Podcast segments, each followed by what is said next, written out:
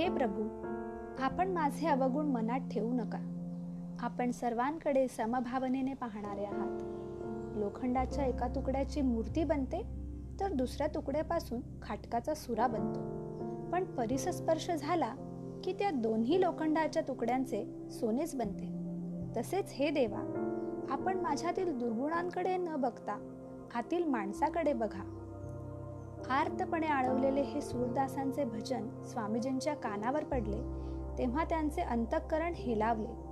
ते स्वतःशीच म्हणाले तू संन्यासी आहेस ना? सगळीकडे एकच एक ब्रह्म पाहतोस ना? मग त्या नर्तकीतल्या ब्रह्माला तू असं दूर का लोटतोस? सगळीकडे असणारं ब्रह्म तिच्यातही आहे.